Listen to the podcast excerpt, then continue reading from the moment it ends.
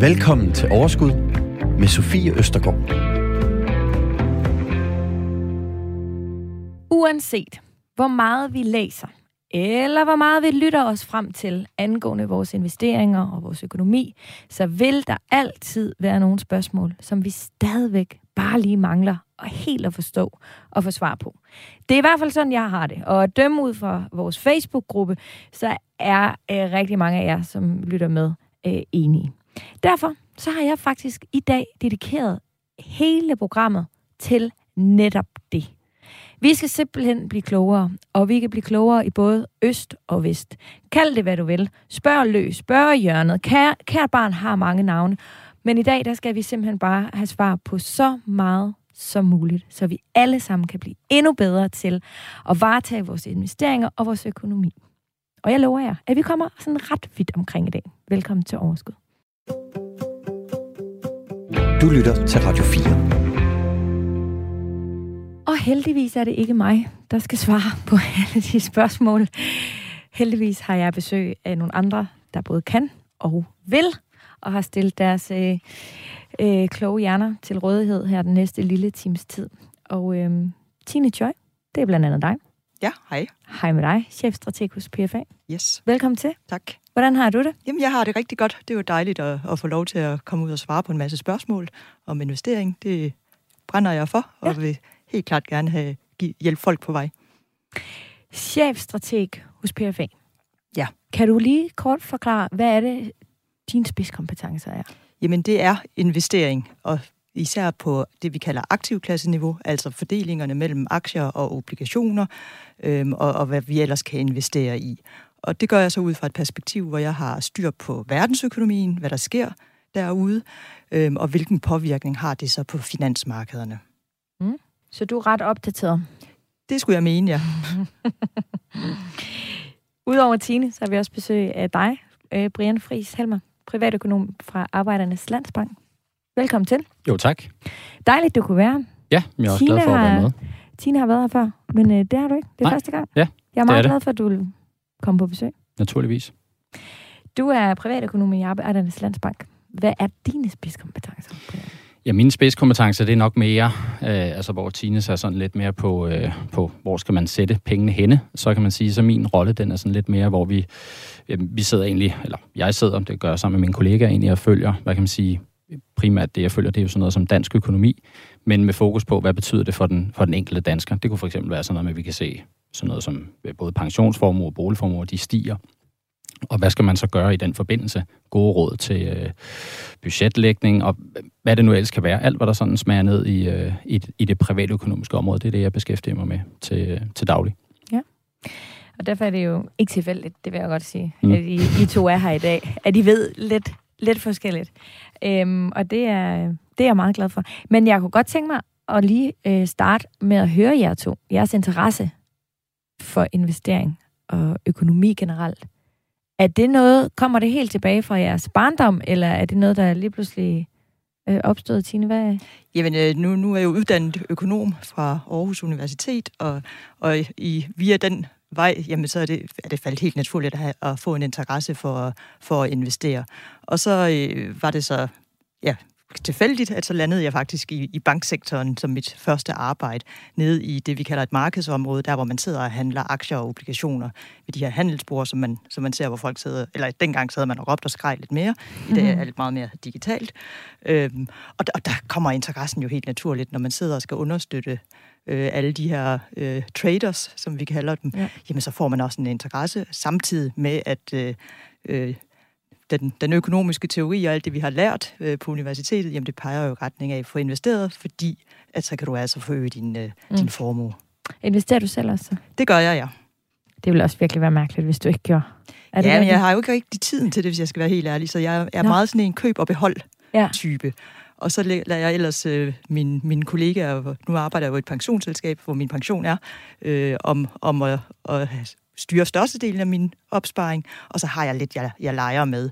Øh, men, men jeg skal ærligt nu om, når markederne styrtdykker, og det er der, vi alle sammen typisk bliver nervøse, mm. så har jeg så travlt med at få styr på, hvad det er, der sker, så jeg har ikke tid til at kigge på, hvor, hvor, sort, hvor sort det egentlig ser Ved du at det er sgu også en fordel. Det er det lige præcis. ja. Og hvad med dig, Brian? Investerer du selv også? Øh, nej, det gør jeg faktisk ikke. Øh, jeg, jeg, jeg sidder ikke selv og, og handler værdipapirer. Jeg må egentlig gerne i forhold til jobfunktioner og alle sådan andre ting, men jeg, ligesom Tine, jeg synes heller ikke, jeg har tiden til det. Man kan sige, at min pensionsopsparing er selvfølgelig investeret. Den ligger faktisk i PFA over Stine. Okay. Og så sørger de jo ligesom for at, at, at styre det ud fra, hvad, hvad jeg nu har valgt af risikovillighed og så videre. Så man kan sige, at jeg, jeg følger jo markedet og så videre, men øh, jeg synes simpelthen ikke, jeg har tid med små børn og alt muligt andet, så har jeg ikke så er det ikke lige det, jeg har, har brugt min tid på. Øh, sådan helt privat i hvert fald, med, med investeringer. Men du har et, et budget, der er fuldstændig er top-tunet. Det er det. Ja. Det, er, det er mig, der holder styr på det i, øh, i, i husholdningen. Min kone er pædagog, så, det, så det, det er mig, der styrer, eller også boliglån og hvad det nu ellers kan være. Øh, ja. Synes I generelt, at vi øh, er gode nok til at tale om økonomi? Altså, oplever I i jeres job, at, øh, altså, at, at det er noget, vi interesserer os nok for, eller hvad? Jeg synes jo gennem tiden, nu har jeg, nu har jeg været ude på arbejdsmarkedet i lidt over 20 år, og gennem den tid er der jo sket rigtig mange forandringer, fordi der er ingen tvivl om, at vi har fået et større fokus på det, både med privatøkonomi og undervisning i folkeskolerne blandt andet, øh, men så sandelig også fokuset på, på investering og skabe en, en investeringskultur i, øh, i Danmark. Øh, det, har, det har hængt noget efter i forhold til, også når vi sammenligner med vores nordiske nabolande, øh, og, og det, det er under forandring, og især herover de sidste ja, 5-10 år er der sket rigtig meget med, med alle mulige græsrådsforeninger, der er poppet op øh, øh, og, og ligesom har til formål at få folk i gang med at investere. Og så vil jeg sige, det, det har så også hjulpet en del, at vi nu skal til at betale negative renter øh, for vores øh, indstående i bankerne. Ikke? Mm. At så er interessen jo også eksploderet endnu mere på netop at, at finde et alternativ til, til det. Ja. Og hvad med dig, Brian? Oplever du, at, at sådan generelt har folk styr på det der med at altså, tage kontrollen over Ja, jeg synes, jeg, jeg synes i hvert fald, det er blevet bedre, øh, også som, som Tine siger, hvis vi ser, øh, hvis, hvis vi ser år tilbage. Øh, men, men der er jo stadigvæk, øh, og det kan jeg jo også mærke, når jeg sådan er ude og, og, og tale med folk, sådan, det, sådan den helt basale, det der med at få sådan et, et overblik og, øh, over sin økonomi, det, øh, man kan sige, når det går godt i økonomien, så er det ligesom om, så lad folk køre lidt mere på frihjul, og så lige så snart, at der sker et eller andet i folks liv, så er det lige pludselig, nu vil jeg gerne se at, at have styr på det, og der skal man måske være lidt bedre til at få det øh, når det går godt, og mens mm. der er, er styr på det, hvis vi sådan ser sådan generelt i folks øh, private økonomi, budgetter osv. Men ingen tvivl om, at, øh, at folk er blevet mere bevidste om det.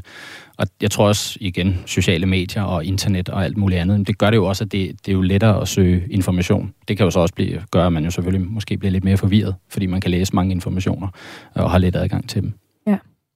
Det tror jeg, du har helt ret i. Der er utrolig mange, der kloger sig rigtig meget, og meget af det er jo, er jo virkelig klogt, men man kan godt blive en lille smule forvirret, fordi vi jo som helt almindelige mennesker har et arbejde og en familie og alt muligt andet, vi også skal gå op i. Så at tro, at vi kan bruge øh, flere timer om ugen på at sætte sig ind i øh, økonomien, det, det kan også måske være øh, voldsomt nok. Men mindre kan jo heldigvis også gøre det. Om ikke andet, så kan man jo skrive et spørgsmål ind til øh, det her program, og det er der mange, der har gjort, og dem skal vi simpelthen i gang med nu. Du lytter til Overskud på Radio 4. Dagens gæster er Brian Fris Helmer, privatøkonom i Arbejdernes Landsbank, og Tina Choi, chefstrateg hos PFA. Vi har jo en Facebook-gruppe, som hedder Overskud Radio 4, og vi nærmer os faktisk 10.000 medlemmer, øh, og alle er meget velkommen. Der bliver simpelthen stillet fuldstændig fremragende spørgsmål, uanset om det er på begynderniveau, eller om det ikke er, og der er altid virkelig gode fifs fra andre medlemmer øh, at hente. Og øh, der er også altid mulighed for at skrive ind til programmet her, enten med gode temaer eller stille spørgsmål. Og nogle af alle de spørgsmål, dem har jeg selvfølgelig taget med i dag. Og jeg vil faktisk bare, at vi kaster os ud i det. Jeg tænker, at både du, Tine, og du, Brian, er totalt fortaler for, at man skal spørge. Absolut. Helt klart. Og det er ikke tilfældigt, jeg siger det, fordi jeg oplever simpelthen så mange, som er til møde med deres bank, eller med deres øh, pensionsselskab, eller med andre, hvor man fra starten af føler, at her er jeg på udebane, og jeg ved absolut ikke en skid. Og dem, der sidder over for mig, de ved simpelthen så meget om det her, at man faktisk måske kan glemme at stille øh, spørgsmål, fordi man er bange for, at de lyder for dumme. Og der er ikke noget, nogen spørgsmål, der er dumme, og man skal jo benytte sig af chancen, når man har nogen ja. i nærheden til at spørge om alt det, man ikke ved. Ja. Helt klart det skal man. Men det må også være sådan et ekstra arbejde. Altså, det, det er virkelig noget, I skal være opmærksom på. Altså, at vi tør at stille de spørgsmål, ikke? Fordi man kan nemt bare sådan sidde en time, og så, Åh, ja, og så går man igen, og så har man glemt halvdelen, eller ikke helt forstået det hele. Men det skal vi i dag. Så nu skal I høre, Rikke Stille Hansen, hun spørger, Øh, jeg forstår simpelthen ikke, hvordan alle andre end mig kan se, hvor mange procenter de er i plus eller i minus på de forskellige aktier, de har købt. Altså, skriver I det ned, hvad I har købt til, og så selv regner det ud, eller hvor kan jeg finde den information? Hjælp. Jamen, øh, altså jeg nu er jeg ikke helt, øh, helt sikker på i forhold til, om, øh, hvor meget netbanker og så videre kan, men jeg, men jeg vil da gå ud fra, at, øh, at det vil være et sted at, at kigge hen, hvor man ligesom kan, kan samle de her informationer. Og ellers er det jo øh, ja, i bund og grund selv at, at, at få det noteret, øh, få det noget til, noteret ned i noget ark eller noget, noget andet overvågningssystem, sådan så man netop kan se, hvor meget man får øh, i afkast løbende. Det vil mm. være mit bedste bud i hvert fald ja, de fleste platformer, der hvor man nu øh, foretager sin, øh, sin øh, værdipapirhandel, øh, registrerer jo, hvad du har købt til, og beregner så også afkastet løbende på det. det der, hvor, hvor man kan blive lidt udfordret, det er selvfølgelig, når du får dividender, jamen så skal du jo huske, at de også indgår i det totale afkast på din investering. Hvor, hvor netbanker, nu kan jeg kun tale for min egen netbank, hvor jeg handler, jamen den akkumulerer kun kurs andre, øh, ændringerne op og tager ikke højde for, at jeg så en gang imellem får dividender på nogle af mine aktier. Og kan du forklare, hvad det betyder med dividender? Dividender, det er udbytter, som virksomhederne øh, op til, øh, til hver regnskabsaflæggelse, jamen, så beslutter man, om man skal uddele noget af den øh, øh hvad hedder, profit, man mm. har. Øh, det typiske er jo, at det virksomhederne tjener, jamen, det kan de enten gå ud og investere, og altså udvide forretningen, eller man kan opkøbe noget, eller man kan simpelthen udbetale det til aktionærerne, øh, eller man kan lave opkøbsprogrammer og opkøbe sine egne aktier, fordi man simpelthen har så mange penge stående øh, øh, i virksomheden. Og er det det, der kan forvirre, for eksempel når Rikke øh, hun går ind og kigger på sin øh, sin, sin platform? Det, det kunne det sagtens, fordi at du jo netop har, enten så har du prisudviklingen, det du simpelthen, når du kigger på vores danske aktiemarked, jamen så starter det på kurs 102 øh, i dag, og så i morgen ligger den på en eller anden kurs, og så mm. får du en eller anden procent øh, forandring i det. Men over de forskellige år, øh, du har aktierne og så videre, så får du også de her dividender, og så snakker vi om det, der hedder total afkast. Så der er en prisudvikling på aktiemarkederne og i de aktier, man nogle gange har købt, og så er der det totale afkast.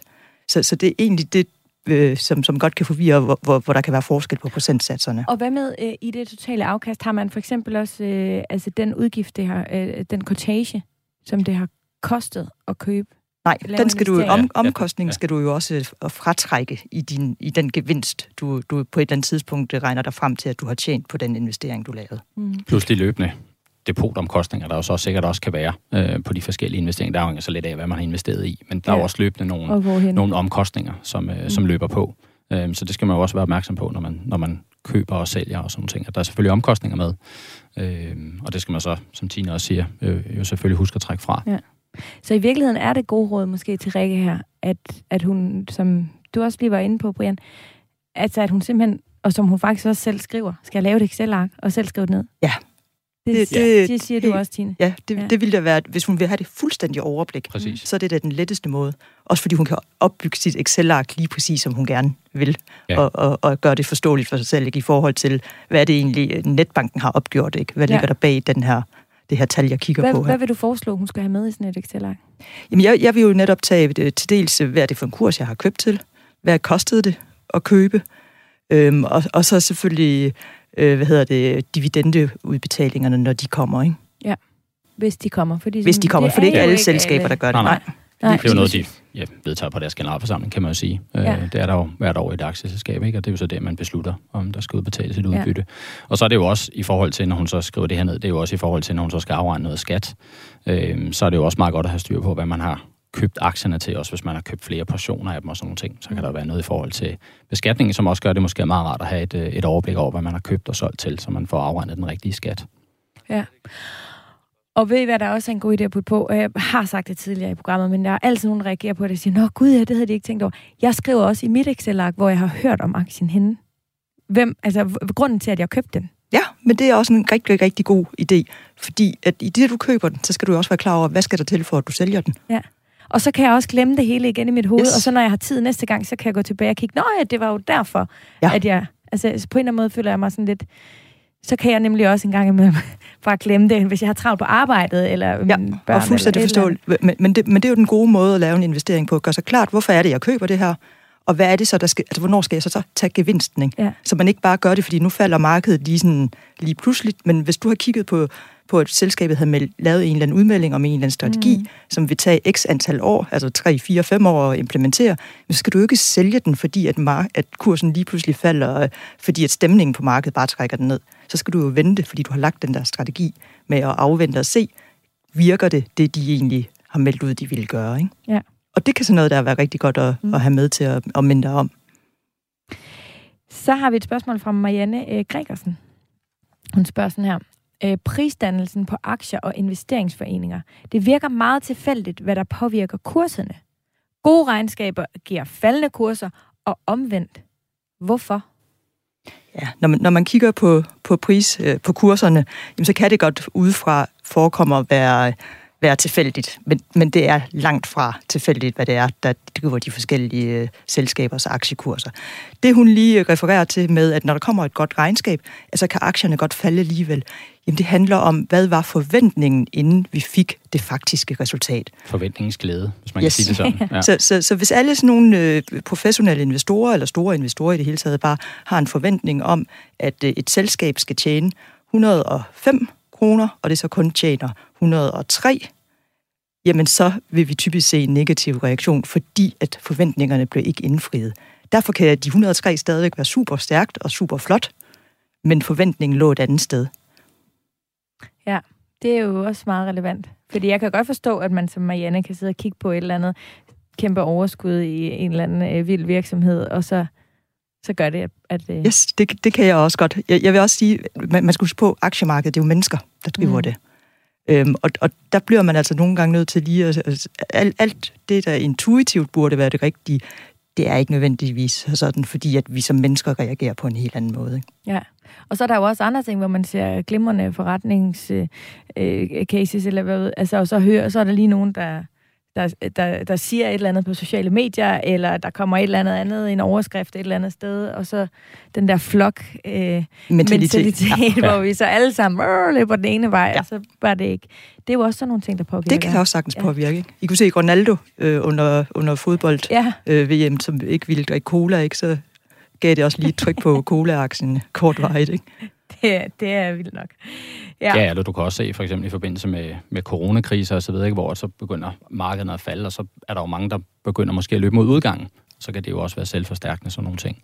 Øh, ja, og det er jo så igen tilbage til netop det her, som også Tina er med på, at den her køb- og holdstrategi, øh, som jo ofte er det, der virker godt på et aktiemarked. Ja. Spændende.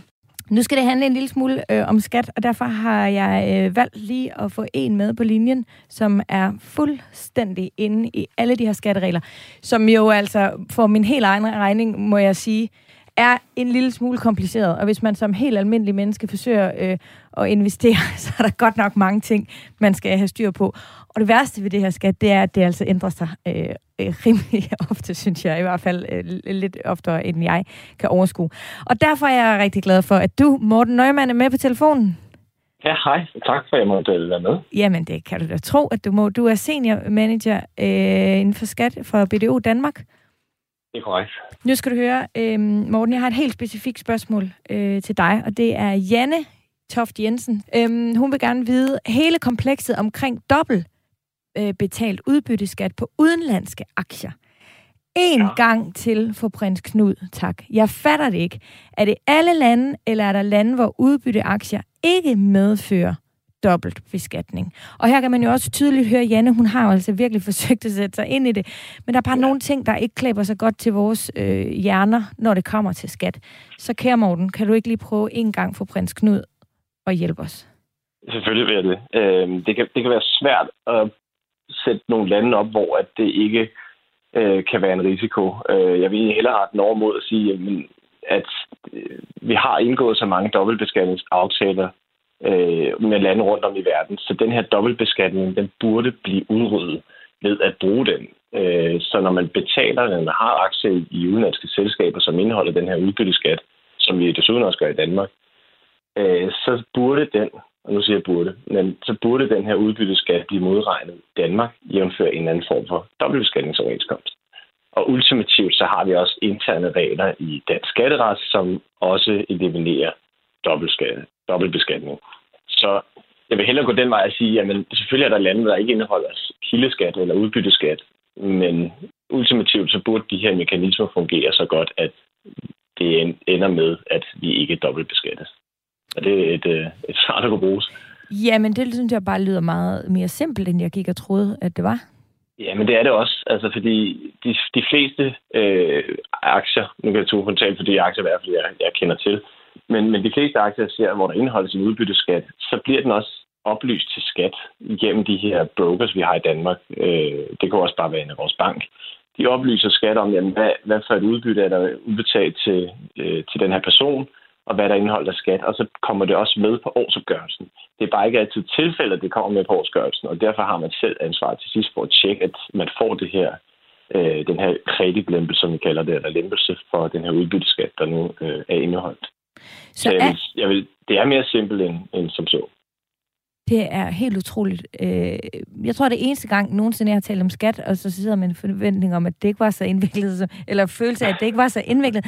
Men vil det sige, at både Janne og jeg, og alle mulige andre, øh, vi selvfølgelig skal tjekke vores øh, årsopgørelse, om det er kommet med der, men, ja. men vi som sådan ikke kommer til at sidde og, og, og søge om om, om returskat, eller hvad man kalder det, i alle mulige andre øh, lande? Hvis man ikke gør noget, så, så ja, så kommer der en dobbeltbeskatning, men, men hvis man gør noget, og, og ja, det er reglerne, så, så skal det nok gå.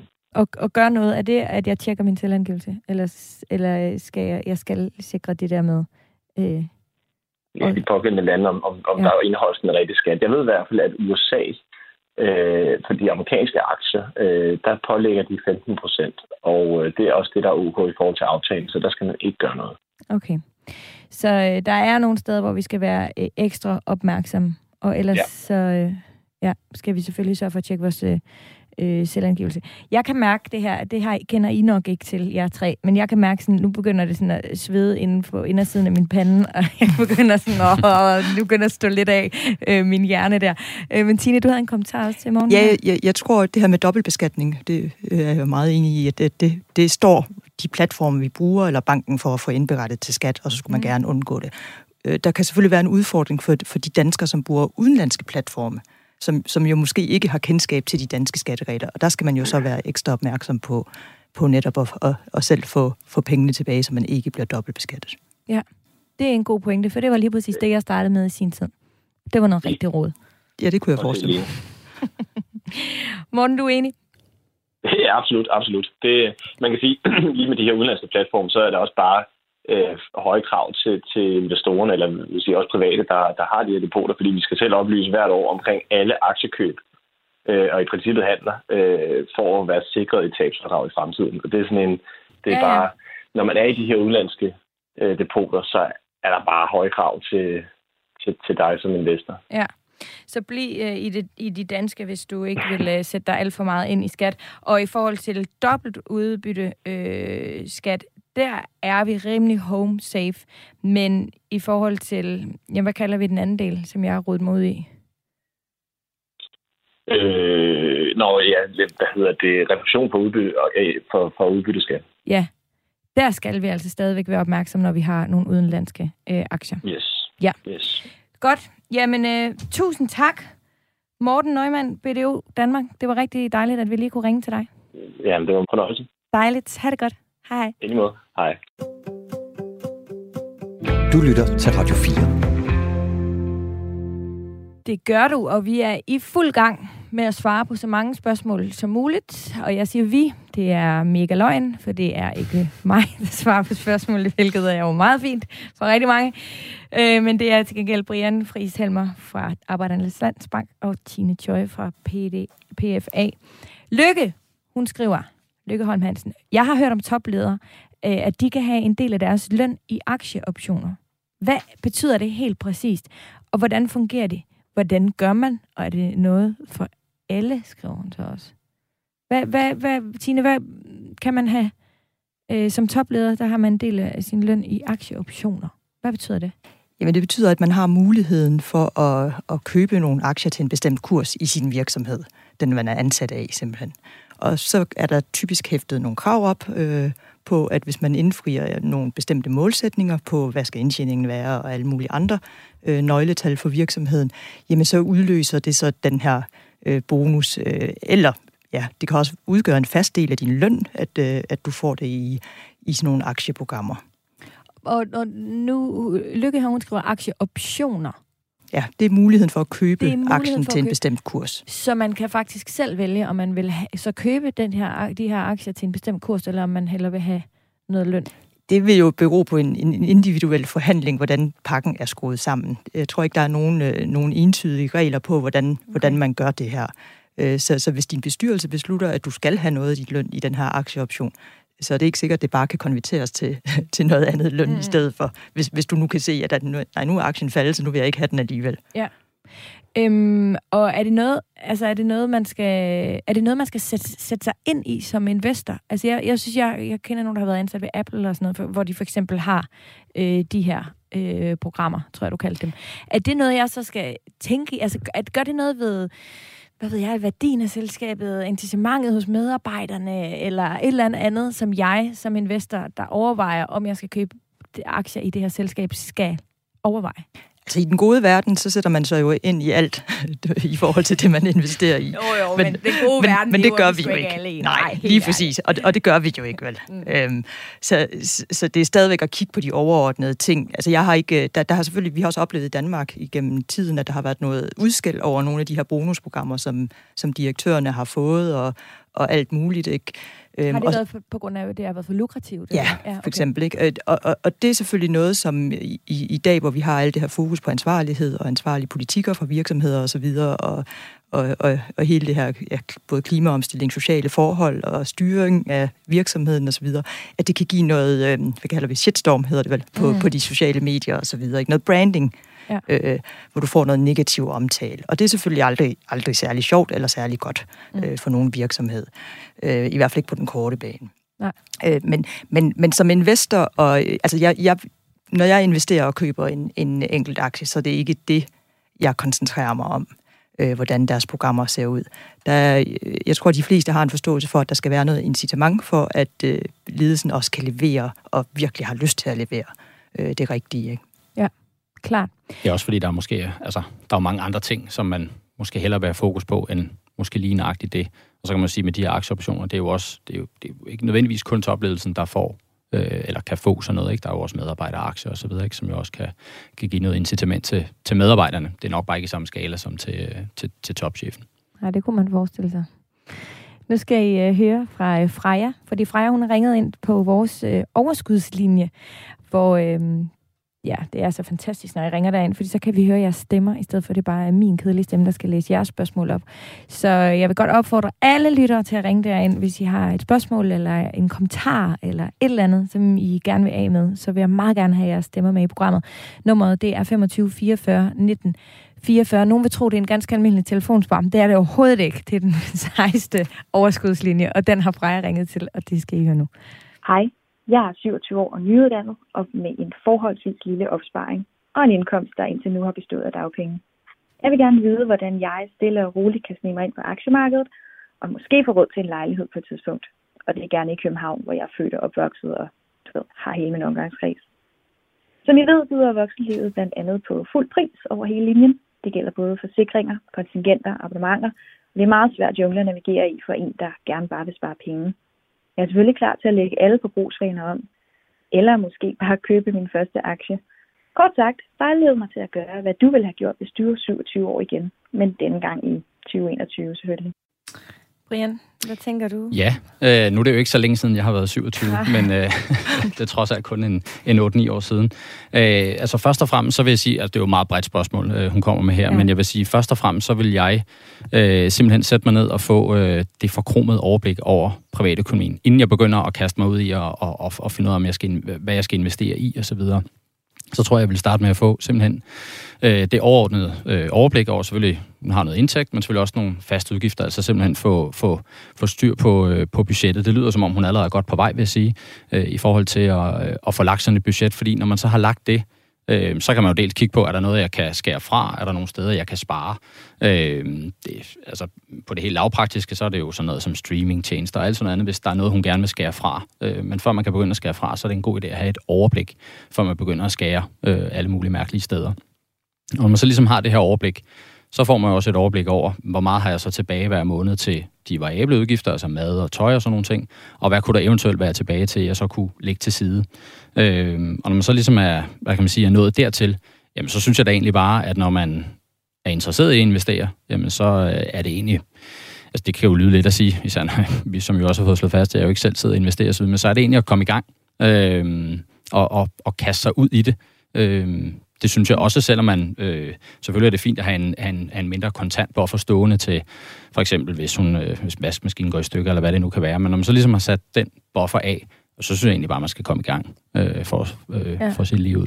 Og, øh, og, og det kan jeg jo så lige høre dig om, Tine, lige om lidt, hvordan hun så kommer i gang. Men, men jeg kunne godt tænke mig lige at blive hos dig, Brian, mm. fordi jeg synes, hun siger noget ret relevant øh, også. Øh, at det handler om, hun har været på dagpenge. Mm. Hun har ikke haft verdens største indtægt. Nej hun er også blevet budt velkommen i en voksenverden, hvor alle kontingenter lige pludselig er fuld pris. Der er ikke noget, der hedder studierabat, der er, altså, som man jo som studerende kan nyde faktisk ret godt af mange steder. Altså, mm. Øhm, vil du mene, at selv Freja, altså fordi det at lægge et budget i sig selv, giver jo ikke noget overskud. Det giver ikke overblik. Ja, det gør det. Men vil du mene, at der alle steder, stort set selvfølgelig, altså selv Freja vil kunne sætte sig ned at finde et eller andet økonomisk overskud, som hun vil kunne gå videre med? Ja, det, det, det lød på hende som om, hun i hvert fald var klar til at, at, at lægge mange ting om. Og man kan selvfølgelig sige, at det er jo igen, det er, hvis man er på, på dagpenge eller på SU, jamen, så er økonomien jo ikke nødvendigvis den, den, den allerstørste. Mm. Og det er derfor, jeg mener, at det, det er det første step, det er at få skabt det her overblik. Fordi når du har overblikket, så kan du også nemmere gå ind og for det lød på hende som om, at hun i hvert fald gerne ville, ville skære til i sin økonomi. Hun vidste måske bare ikke lige hvor. Øhm, men man kan ikke rigtig skære til, før man har det her ja. overblik. Ja.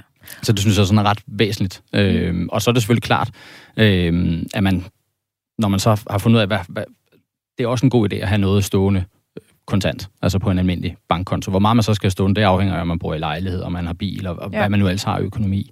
Øhm, sådan så man ligesom har lidt at tage på, som jeg sagde, hvis vaskemaskinen går i stykker, eller computeren står ja. af, eller sådan nogle ting. Og når man så ligesom har opbygget det, og man så har nogle penge stående, man siger, dem skal jeg altså ikke bruge i, uh, i, et, i et godt stykke tid, mm. så, uh, så, så synes jeg, at vejen er åben for, at man, uh, man kigger på at investere pengene. Ja. Helt klart. Øhm, og vi har også, altså vi har tit i det her program talt om altså helt lavpraktiske ting, som øh, når du køber en plante, så kan du dele den i mange, øh, altså og få gaver til folk. Altså der er, der er virkelig muligheder, hvis man er kreativ, og også kigger ind på vores Facebook-gruppe. Øh, altså der er, der er virkelig gode, helt lavpraktiske små muligheder. Men Tine, hvor meget vil du mene, at Freja hun skal finde i sit budget, øh, lad os sige på månedlig basis, for at hun på et eller andet, øh, øh, inden for et eller andet årrække, kan få sin drøm om en ejerbolig øh, opfyldt vel at mærke i København. Ja, der, jeg vil sige, der, der, der er jo ikke en uh, one, one fits all opskrift mm. på, på, hvordan man, man kommer frem til de mål. Fordi det kommer også an på, hvad, hvad man er villig til at opgive.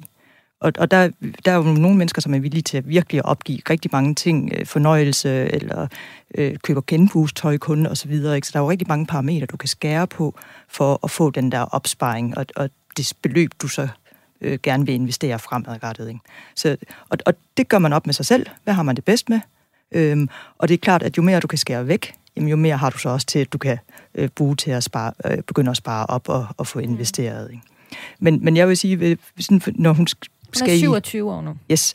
Øhm, og når hun skal i gang her med at opspare, så er jeg fuldstændig enig i, at jamen, hun skal have, have overblikket først og fremmest. Og så skal hun finde ud af, hvad er det, hun er villig til at opgive ja. for at komme i mål.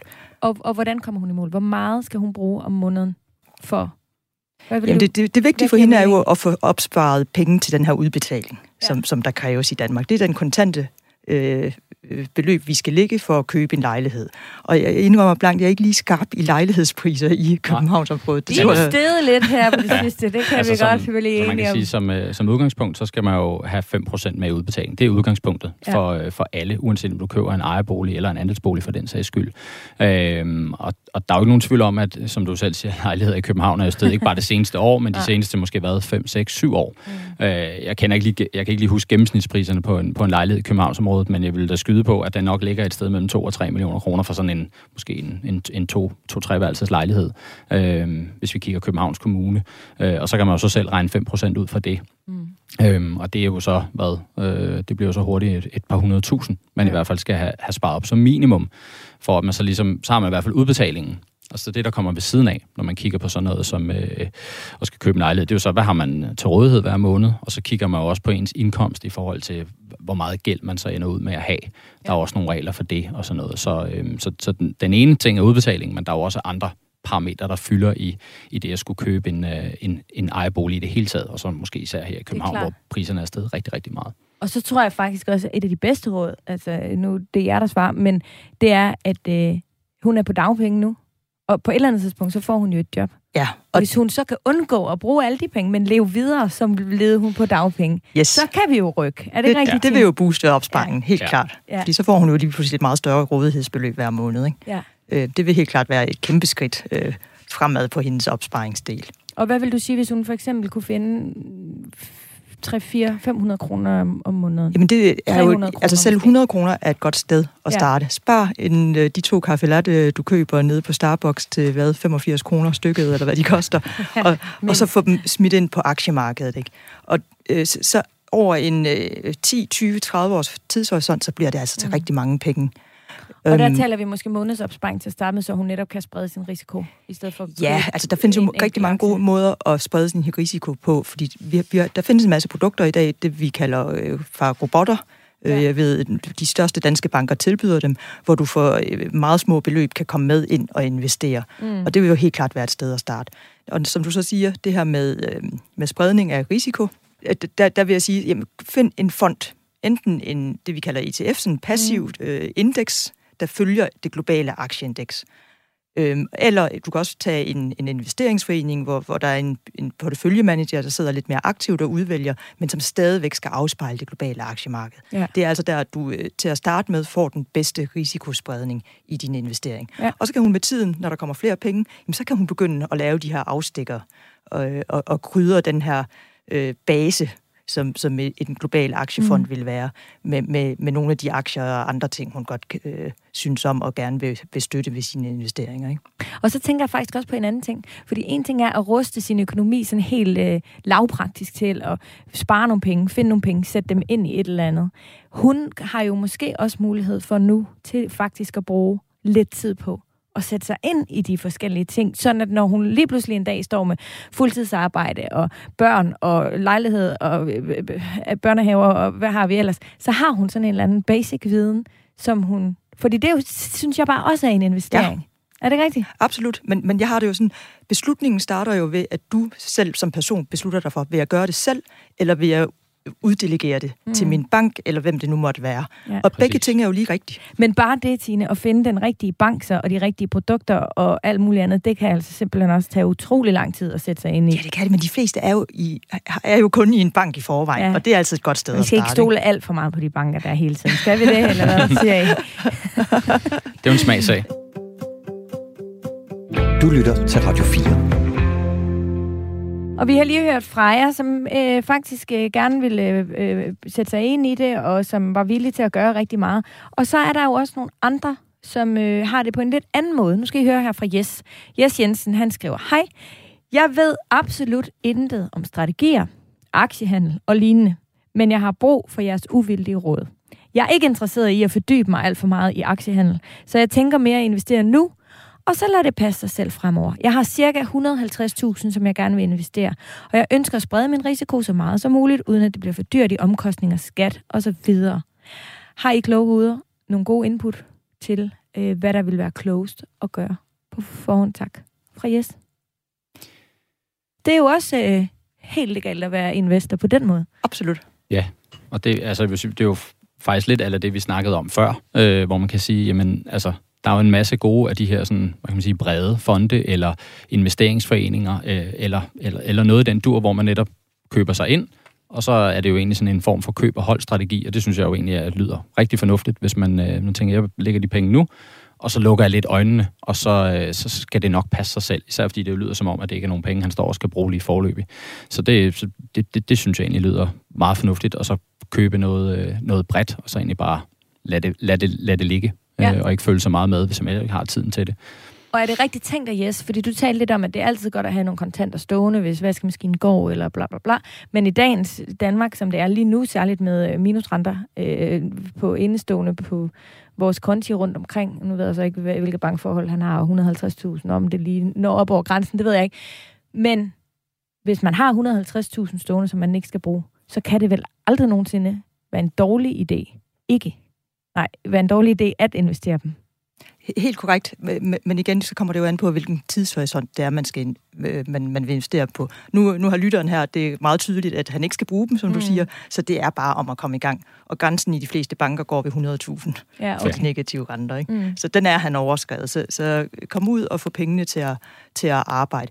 Men jeg vil sige, der, der er jo andre, som nogle gange har det sådan, jamen, jeg har en, en datter på, øh, hvad ved jeg, 12 øh, år, hun skal konsumere, så de penge sparer vi op nu, og skal vi investere dem. Ikke? Ja. Og, og der vil jeg nok sige, at der er tidshorisonten måske, der skal man lige tage med ind i overvejelserne, at, at aktiemarkedet, de svinger altså både op og ned, og du kan være uheldig, at lige øh, den måned, hvor du skal betale ja. pengene og trække dem ud, at, at der kommer der sådan en coronakrak. Og så bliver det helt slat en konfirmation, ja, som man præcis. ellers har sparet så, op så tidshorisonten skal man selvfølgelig lige have med. Ikke? Ja.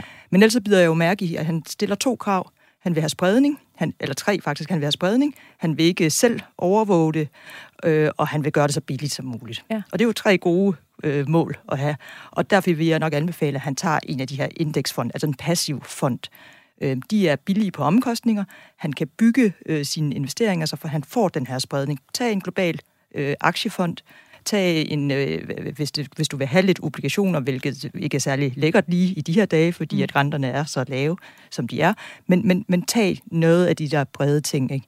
Øhm, og, og få sat, sat sammen, og, eller øh, ja, find for nogle forskellige globale fonde, som har nogle forskellige eksponeringer til aktiemarkedet. Ja. Det kan man enten gøre på sektorniveau, du kan gøre det på regionsniveau, eller du kan, du kan gøre det sådan globalt, eller en, efter en megatrend eller et eller andet. Altså jeg, jeg bruger selv både øh, investere i enkeltaktier, og så sandelig også både i, i passive fonde og i aktive fonde, fordi at jeg ved, altså for eksempel, jeg, det er mange år siden, jeg købte Indien, da præsident Modi blev valgt. Øhm, øh, jeg synes, det var super spændende, den agenda, han blev valgt på, og jeg troede på, at han kunne komme ind og gøre en, en, en forandring. Ikke? Og det har han jo også gjort. Øh, og vi vil gerne have nogle indiske aktier, men jeg aner ikke nok om det indiske aktiemarked og selskaberne til at kunne udvælge dem selv, så jeg købte en fond, for at få spredningen også. Mm. Så, så, så man kan godt supplere ting. Der er ikke noget, der, der skal udelukke hinanden. Vel? Vil du anbefale, at han sætter 150 i den samme fond? Øh, eller en samme ETF, eller skal han... Nej, jeg synes jo, han har en, en så pæn slat penge, at han måske godt kunne dele den op i, i, i sådan et, øh, 50.000 kroners okay. øh, fond, øh, tre dele. Forskellige. Tre ja. forskellige, for eksempel. Fordi at, at en af de ting, vi danskere er meget begejstrede for, det er vores eget danske aktiemarked. Det kan vi forholde os til. Det er det, vi ser i nyhederne mm. og læser om. Så, så måske tage en, en, en, en dansk aktiefond, en global aktiefond, øh, og så dele dem mellem de to, eller hvis der så er et tredje, som han, et, hvad ved jeg, et teknologifond eller et eller andet, ja. som kunne være interessant for ham. Og når du siger fond, er det så stadig en, en passiv? passiv ja. Øh, hvis, ja. hvis omkostningerne skal holdes nede, ja. jamen, så, så er du nødt til at gå i det passive. Ja. Fordi de aktivt forvaltede, de koster altså mere, fordi der sidder en det gør over de, Men kan det betale sig? Altså, fordi så vil man måske gerne betale lidt mere om året. Altså, hvad, ja. hvad viser statistikkerne? Jamen, statistikkerne viser jo, nu, nu har jeg set dem, jeg tror, det var først sidste år, at 42 procent af de aktive forvaltede slog deres benchmark. Okay. Så det er jo ikke imponerende, at ja. man kan skabe et mere afkast i forhold til, til aktiemarkedet. Ikke? Men, men jeg vil sige, der er jo nogen, der er så specielle, at, at du kan blive nødt til at vælge dem. Og det er for eksempel, hvis du har et stort fokus på, øhm, på, på det grønne, klimaet eller et eller andet, øh, eller vil undgå øh, sort energi og, og så videre, jamen, så er du nødt til ligesom at finde nogen, der er lidt mere specialiseret, ja. og som så formentlig har en lidt højere omkostning, øh, når du køber og sælger fondene. Ja. Nu skal det handle om børneopsparing. Min mand og jeg har desværre været lidt for sløve til det her med øh, børneopsparing og til at få oprettet en, en børneopsparing, specielt vores ældste, som øh, fyldte 15 i august. Øhm, og så er spørgsmålet, hvad gør vi så? Øh, for jeg har læst, at hvis man opretter et depot til barnet, og det er forældrene, som indbetaler, så bliver vi som forældre beskattet af en eventuel gevinst. Øh, gælder det så også for en aktiesparekonto? Og hvordan griber vi det lige an, hvis det er, at vi stadigvæk, øh, på trods af, at vi ikke kan oprette en børneopsparing til ham og drage fordel af skattefriheden på børneopsparingen, øh, hvad gør man så, hvis man gerne vil sikre ham lidt, lidt penge der? Det var øh, Dorte K. Pedersen, som har ringet ind til vores overskudslinje på 25 44 19 44. De er simpelthen kommet for sent, øh, Brian. Hvad, ja, hvad? altså man kan sige en børneopsparing, sådan som jeg husker det, så skal den oprettes senest det år, hvor barnet fylder 14. Øh, så det er jo for sent, og det er noget med, noget med bindingsperioder og sådan noget, øh, i forhold til, at de skal leve syv år gangen, og det skal senest udløbe, når vi er 21.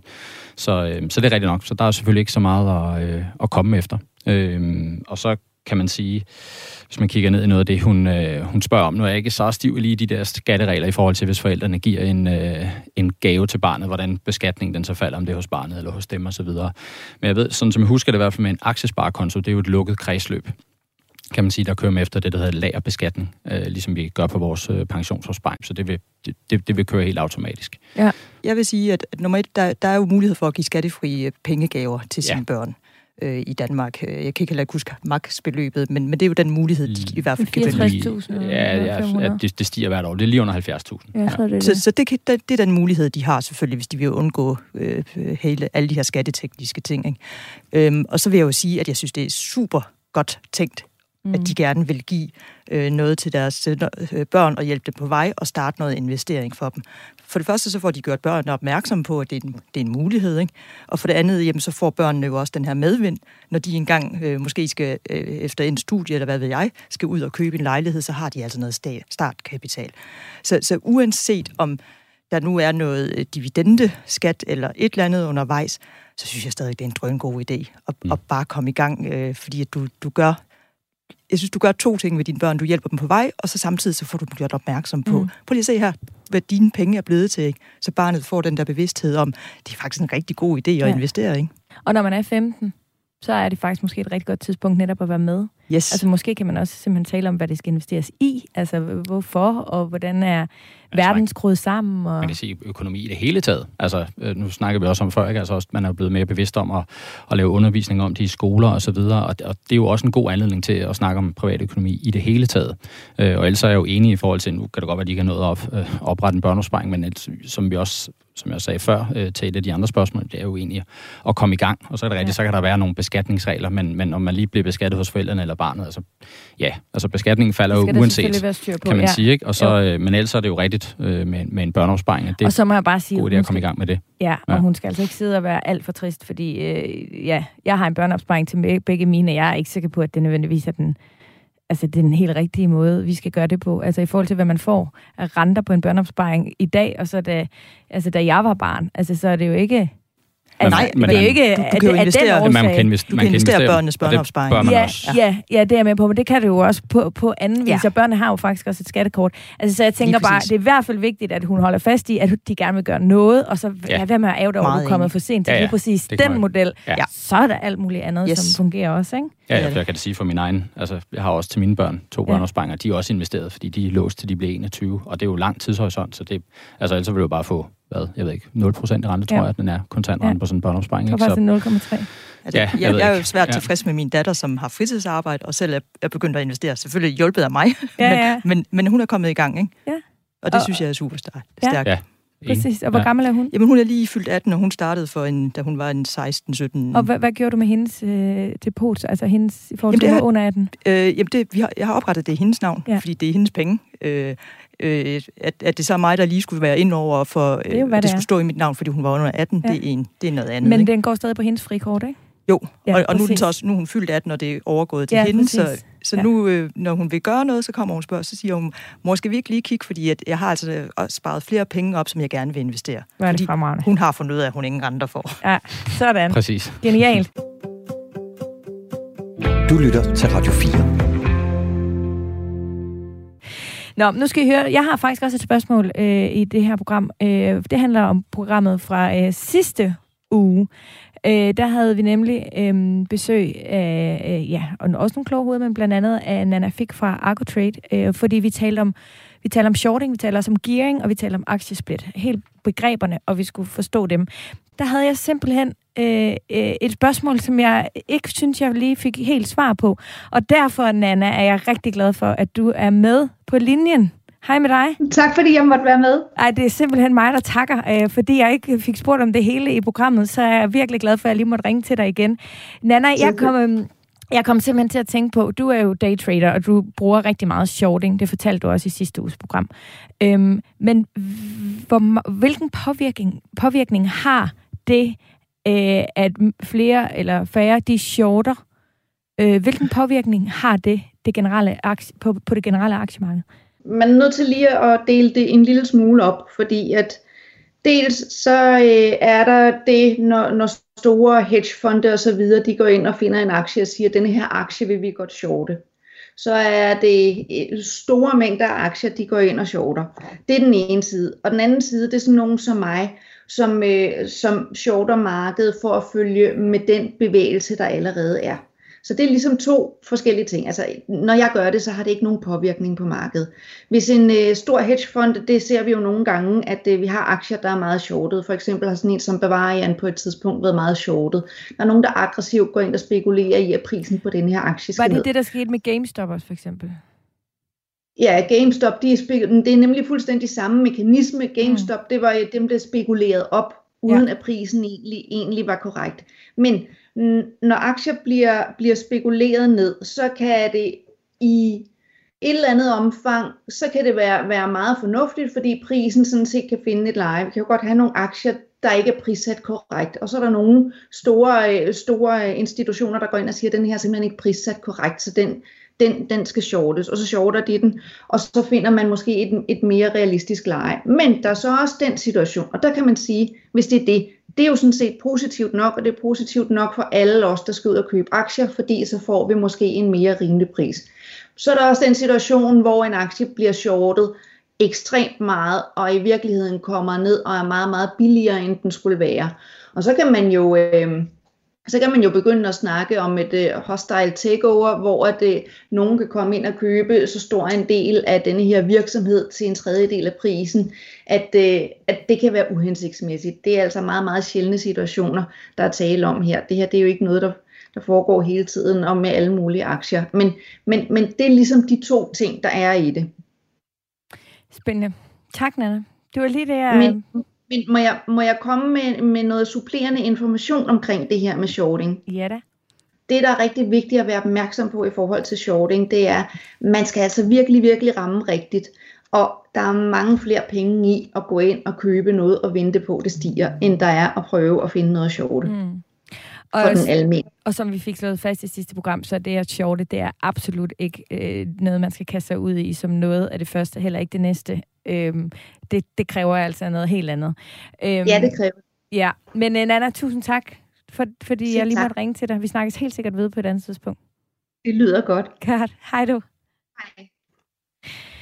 Til allersidst, fordi tiden den er ved at være gået, så har jeg en lille kort kommentar fra René, som jeg gerne vil have jeres øh, korte øh, reaktion på. Hej Sofie, dejligt program du har. Jeg har tit hørt, at når skummerens søn begynder at købe aktier, så er det tid til at sælge. Er det nu? Det virker som om alle handler aktier lige nu. Hvad siger I?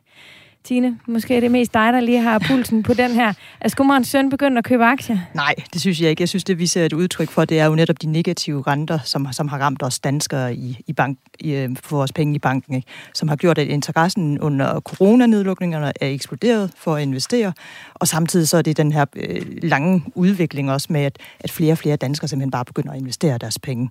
Øh, til dels fordi vi, vi jo gerne vil have nogle de muligheder, det giver senere i livet. Man bliver ikke lykkeligere af at have mange penge, men det giver nogle andre muligheder. Og hvis der er noget, der har været fokus på over de sidste mange år, så er det jo den her økonomiske uafhængighed. Ikke? Samtidig så kan man jo sige, så kigger vi, vi alle sammen ind i, at øh, vores pensionsalder, den, den øh, bliver hele tiden løftet og ja. løftet, så vi skal være længere og længere tid på arbejdsmarkedet. Og personligt så har jeg ikke rigtig lyst til det. Så jeg vil da egentlig hellere spare flere penge op, og så stadigvæk kunne gå trække mig tilbage, når jeg, når jeg er i, i midt-60'erne, i stedet for tæt på 70. Ikke? Eller det er også noget fleksibilitet, kan man sige. Altså netop, at man, at man gør sig uafhængig af at sige, jeg, jeg synes ikke, jeg skal på pension lige præcis der. Og det er jo det, det så også kræver, at man, ja. at man får den fleksibilitet i sin økonomi. Men, men, men jeg giver ham ret. Altså flokimmuniteten, den er der jo, og, og mm. han, han har også øh, til dels ret. Vi, vi plejer at sige, øh, min kollega og jeg, at, at når det står i ekstrabladet, at du skal sælge, at nu falder aktiemarkedet, så, ja. så er det faldet. Okay. Og så er du altså for sent på Godt. den, ikke?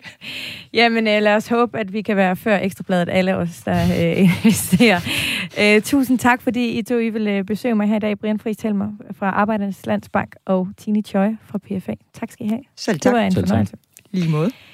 Ja, programmet er slut. Husk, at du altid kan skrive til mig ind på vores Facebook-gruppe Overskud Radio 4. Du er også velkommen til at ringe til vores overskudslinje, hvis du ikke har hørt, at vi har den. Så er nummeret 25 44 19 44. Jeg vil simpelthen så gerne høre fra dig derinde. Jeg har også en mail, der hedder overskudsnabelag radio4.dk. Programmet det var tilrettelagt af mig selv og af Anders Hermann. Ha' en fortrinlig fortsat god dag.